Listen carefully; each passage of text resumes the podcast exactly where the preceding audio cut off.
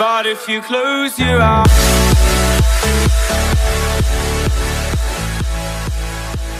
אוקיי, חברים, אנחנו עומדים להתחיל את הפרק החמישי שלנו בעונה השלישית. אנחנו בדיוק באמצע של העונה הזאת, וחברים, היום יש לנו אחלה של פרק. היום אנחנו הולכים לדבר על העתיד ועל מה שאנחנו צריכים לעשות כדי שהעתיד שלנו יהיה טוב יותר, אבל רגע לפני, תודה רבה לכם שהצטרפתם אלינו, ואם אתם שומעים אותי בפעם הראשונה, שמי מתן ניסטור, ואני הולך להיות המרצה שלכם להיום.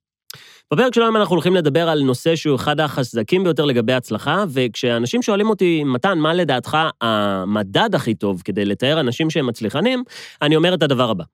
יש דבר שנקרא רעב, רעב מהמילה hunger, ממש שאנשים רוצים לאכול. וכשבן אדם רעב יודעים את זה, וכשאתם הייתם רעבים פעם, רציתם לאכול עכשיו.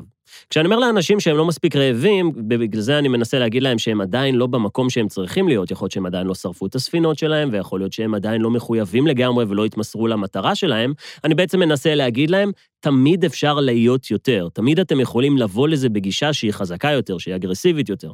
אני שם לב לאנשים שמגיעים אליי, לאנשים שבאים אליי לאחד על אחד או לייעוצים, זה אנשים שהם סופר רעבים. אפשר לראות את זה בעיניים שלהם. אפשר לראות שיש להם אש בעיניים, שהם מוכנים לעשות כל מה שצריך, יכול להיות כי נמאס להם איפה שהם נמצאים בחיים שלהם, או שפשוט הם הבינו שהם מסוגלים להרבה יותר. בין אם אתם מונעים מעונג, או בין אם אתם מונעים מכאב, כמו רוב האוכלוסייה, אתם רוצים לדעת שאתם רעבים בדרך למטרה שלכם. ואני לא יודע אם ראיתם פעם כלב שהוא רעב, או בן אדם שהוא באמת רעב, שום דבר לא יכול לעצור אותו. כשאתם רעבים, אתם רוצים את זה כאן ועכשיו. והסיבה שאני אומר את כל הדברים האלה, זה כי אני מוצא שהרבה מאוד אנשים לוקחים את הזמן שלהם, והם בעצם חושבים שהם הולכים לחיות לנצח. דיברתי על זה בעונה 2, בפרק 6, על כל הנושא של המוות, ואחד הדברים שאני מזכיר לעצמי תמיד זה שאנחנו לא יודעים כמה זמן יש לנו על כדור הארץ, ולכן רעב או מהירות, בעיניי זה ערכים להצלחה. כשאני פוגש אנשים, אני רוצה לראות עד כמה הם מחויבים ועד כמה הם all in בתוך הדבר הזה. וכשאנחנו מדברים על הצלחה, או כשאנחנו מדברים על העתיד, אנחנו צריכים להבין את הקונספט הבא. כולנו צריכים להקריב את ההווה למען העתיד. אנחנו עושים את זה כל הזמן. וכל פעם שאנחנו משקיעים במשהו, זה אומר שאנחנו מוותרים על משאבים בהווה בשביל להגדיל אותם בעתיד. אם אני משקיע כסף במשהו שעשוי להניב לי יותר כסף, אני משקיע את ההווה בשביל הפוטנציאל העתיד. כשעיקר שותל משהו באדמה, הוא שותל זרעים, הוא צריך בהגדרה לוותר על האוכל הקיים שיש לו, שהוא היה יכול ליהנות ממנו עכשיו, לוותר על משאבים כמו מים או ציוד או דברים, בשביל הפוטנציאל לזה שיהיה לו יותר בעתיד. הוא מקריב את ההווה, שזה האוכל שיש לו כרגע, בשביל הפוטנציאל לזה שיהיה לו שדה בהמשך. ולפעמים גם העיקר יכול לעשות בדיוק את כל מה שצריך לעשות, הוא יכול לפעול בדיוק על פי החוקים, הוא יכול לשתול, לתת מים ושמש ואהבה, ואז תעבור סופה, ופשוט תעיף את הכל לעזאזל. ומה שאני מנסה להגיד זה שלהיות רעב ולעשות זה לא תמיד הדבר היחיד שצריך, אבל בוודאי שזה ההתחלה. אני לא מדבר על דברים שקשורים למזל, אבל אני מדבר על זה, זה שאנשים מצליחנים תמיד יודעים לשים בצד את מה שקורה עכשיו, כי הם יודעים שהעתיד הוא הרבה יותר טוב. ובעתיד יש לנו את כל מה שאנחנו רוצים להשיג. ובעתיד גם נמצא הבן אדם שאנחנו רוצים להיות. עכשיו, שמתי לב למשהו שתמיד מתקיים כשמישהו מבצע איזושהי השקעה, בין אם זה זמן, אנרגיה או כסף, תמיד יש את הפער בין ההשקעה לבין קבלת התמורה. עכשיו, ברוב המקרים בחיים שלנו, המרחק הוא לא כל כך גדול בין ההשקעה לבין התמורה. בואו ניתן דוגמה. אתם רעבים, אתם משקיעים כסף, אתם מקבלים תמורה בדמות אוכל, קיבלתם את זה באותו הרגע. זאת אומרת, לא הייתם צריכים לחכות הרבה זמן בין ההשקעה לבין התמורה. אבל בדברים הבאמת חשובים בחיים, וזה חתיכת מסר, בדברים הבאמת חשובים בחיים שלנו, יש וואחד פער בין ההשקעה לבין התמורה. בוא נגיד שאני רוצה להוריד במשקל. אני צריך להשקיע, בין אם זה זמן, אנרגיה או כסף. עד שאני אקבל את התמורה, חברים, יש זמן, וכל מי שיוריד במשקל יודע את זה.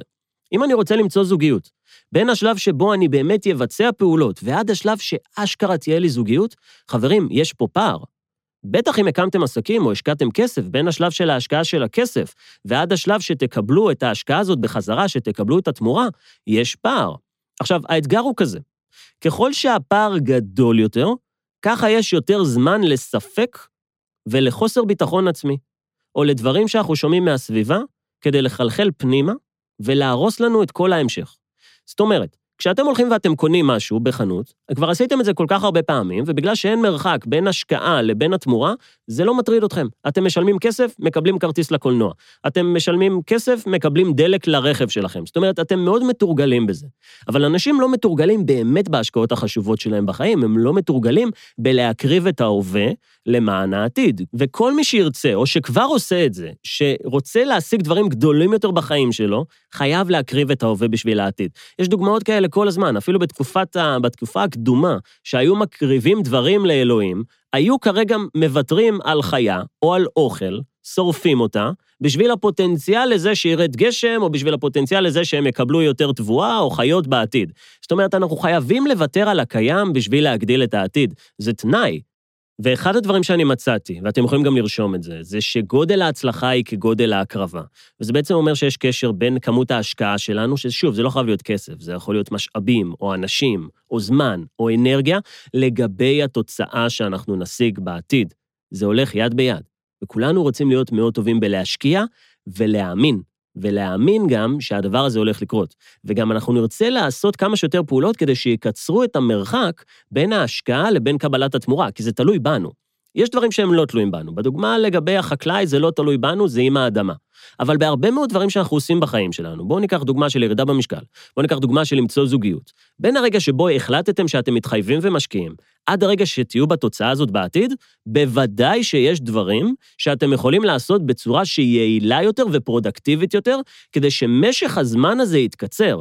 עכשיו, אני מצאתי שהסיבה שאנשים פורשים בדרך, או איך שאני קורא לזה, פורשים במהלך הטיפוס במעלה הר ההצלחה, זה בגלל שזה היה ארוך מדי.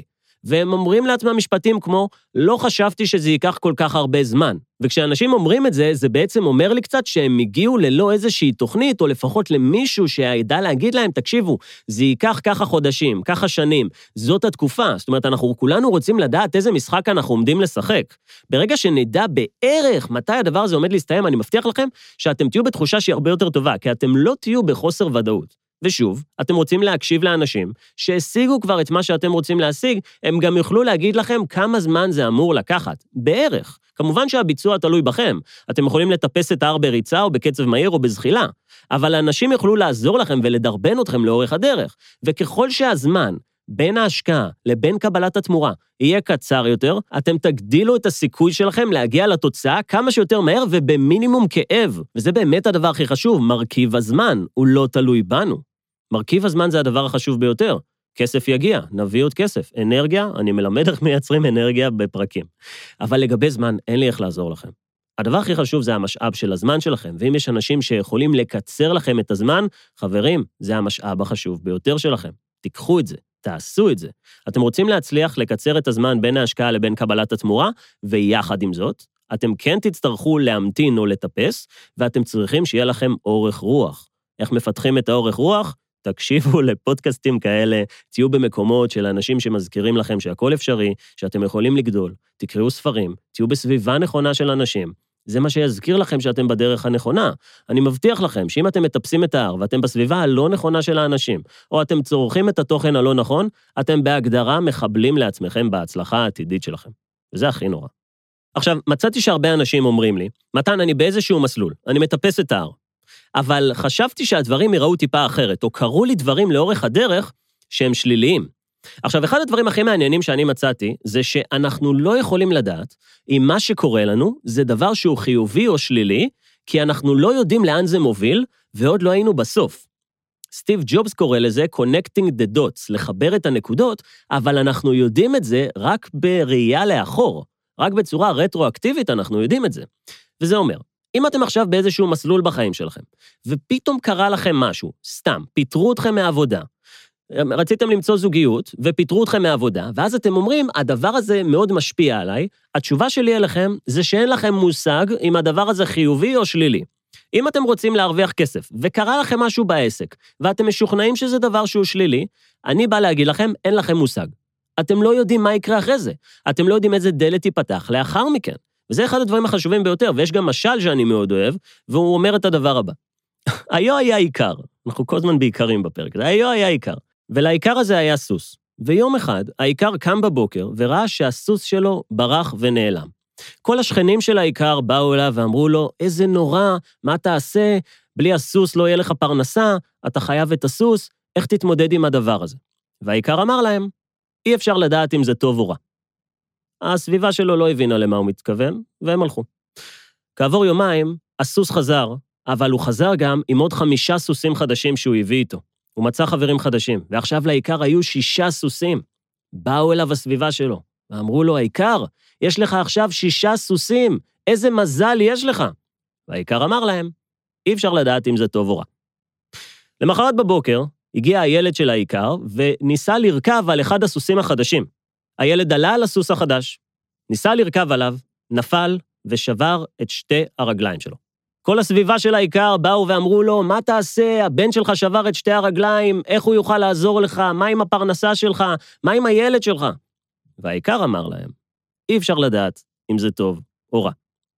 למחרת הגיע הצבא לבית של האיכר, פרצה מלחמה והם התחילו לגייס את כל הבנים שהיו כשירים לצאת לקרב.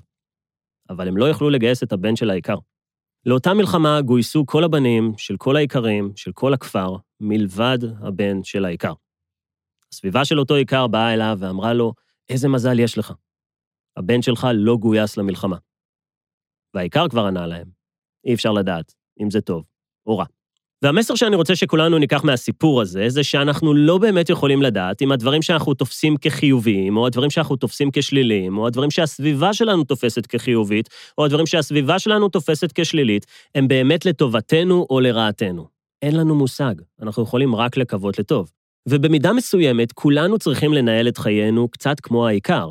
הרי טרגדיות יכולות לקרות, ואני מבטיח לכם, וגם אם אתם חושבים על זה עכשיו, שיש לכם דברים בעבר שלכם, שבאותו הרגע היו נראים לכם כטרגדיות, כדברים נוראים, וכשאתם מסתכלים על זה עכשיו, בפרספקטיבה אחורה, זאת הייתה ההתחלה החדשה שהובילה אתכם לאן שאתם נמצאים היום. ובהנחה שאתם מרוצים מאיפה שאתם נמצאים היום, הדבר שתפסתם בעבר כשלילי, נחשו מה? מזל שזה קרה. ואתם לא יכולים לדעת אם הדברים שהולכים לקרות לכם בחיים, טובים או רעים, לפרשנותכם או לפרשנות אנשים אחרים, הם טובים או לא. הדבר היחיד שאנחנו יכולים זה באמת להמשיך לחיות בעולם הזה, עם כוונה טובה, עם תוכנית נכונה, עם אנשים מסביבנו, שאנחנו עם drive ואנרגיה ואנחנו רעבים. ושוב, כל מה שיקרה לנו זאת פרשנותנו בלבד. וכל מה שיקרה לנו יקבל באמת תוקף רק לאחר שנהיה בעתיד ונוכל להסתכל על העבר, ואז באמת להבין האם הדבר הזה קידם אותנו, או שהוריד לנו את הסתירה שכל כך היינו צריכים לקבל מהעולם הזה, כדי סוף סוף להתעורר על החיים שלנו, לצאת מטייס אוטומטי, ולהתחיל להגשים את עצמנו ולהתחיל לטפס את ההר. זו תזכורת יומיומית לזה שאנחנו לא מבינים דבר וחצי דבר לגבי העתיד שלנו. אנחנו יכולים להשקיע, אנחנו יכולים לקוות לטוב. אנחנו צריכים שיהיה לנו את האורך רוח הזה בין רגע ההשקעה לבין קבלת התמורה, ועדיף גם שלא נעשה את זה לבד. אבל יחד עם זאת, הדברים שעומדים לקרות לנו בעתיד, וחברים, מבול של חרא עומד להגיע בעתיד, ואנחנו לא יודעים את זה אפילו, אנחנו לא באמת יודעים אם הדבר הזה יסייע לנו בחיינו, או שהוא הולך להזיז אותנו מהמסלול שלנו, נחשו מה? לדרך אחרת, ולפעמים דרך טובה הרבה יותר. אז חברים, אני מאוד שמח על הפרק הזה, אני מקווה שזה הזיז לכם כמה דברים, שהפיל כמה אסימונים וגרם לכם למחשבות חדשות לגבי מה אתם עושים עם החיים שלכם, לגבי השקעות, לגבי האנשים שאתם מסתובבים איתם, לגבי פחדים, לגבי אמונות, ובעיקר לגבי מה אתם חושבים על דברים שקורים לכם, אם הם חיוביים או שליליים. הדבר הכי טוב שאני יכול להגיד לכם זה פשוט תחיו את החיים שלכם, ויחד עם זאת, תזכרו שזה לא לנצח. עד כאן, חברים, זה הפרק למי שרוצה להכיר אותי טוב יותר, למי שרוצה לקבל עוד תכנים שלי בפלטפורמות שונות. אתם מוזמנים לחפש אותי ברשתות החברתיות, פייסבוק, אינסטגרם, טיק טוק, יוטיוב, גוגל. אני שם ואני מחכה לכם. אני מחכה לכם כדי לפגוש אתכם ולעזור לכם להתעורר, להבין מה ההר שלכם ולטפס את ההר ולהפוך את החיים שלכם ליצירת אומנות. אז עד כאן, מתן, מעריך את זה מאוד שהייתם כאן. אנחנו נתראה בפרק הבא, ושיהיה לכם אחלה של יום. But if you close your eyes